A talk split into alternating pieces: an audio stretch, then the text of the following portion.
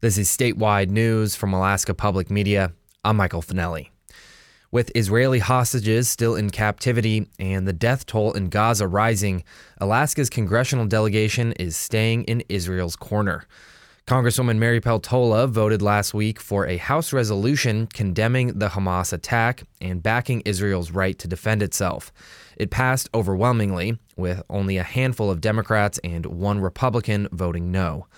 The U.S. Senate unanimously passed a similar resolution, and Senator Dan Sullivan has been especially outspoken. He and other senators were in Tel Aviv last weekend and held a press conference. This is a very sobering day, meeting with the families of the hostages, seeing videos that I actually think the whole world should see of the just severe brutality and viciousness and evil he was speaking of the October 7th Hamas attack, which killed more than 1,400 people in Israel, most of them civilians. Israel has stepped up its bombardment of Gaza, killing thousands as it attempts to abolish Hamas. Sullivan says the difference is that Hamas intended to kill civilians. There's no moral equivalence.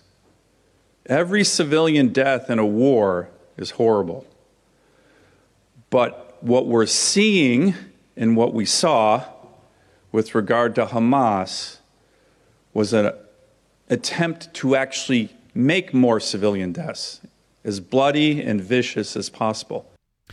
The Hamas run Ministry of Health says more than 7,000 people have been killed in Gaza, but the U.S. says it can't verify that number.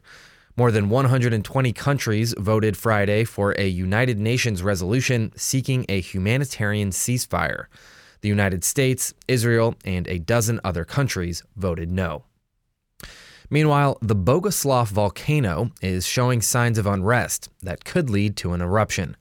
The volcano is about 60 miles northwest of Unalaska, and it experienced nearly 100 earthquakes within a recent three day span.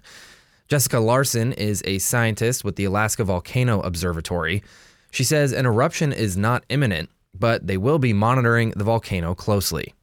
Going to keep analyzing that data, and we're going to look for increases in seismicity or any other type of observation we can make with satellites to see if there's any other unrest going on. The last time the volcano erupted was in 2017, which sent ash all the way to Unalaska. Larsen says residents in surrounding communities like Unalaska, Nikolski, and Akutan should be prepared for a possible ash if it were to erupt. This is Alaska Public Media.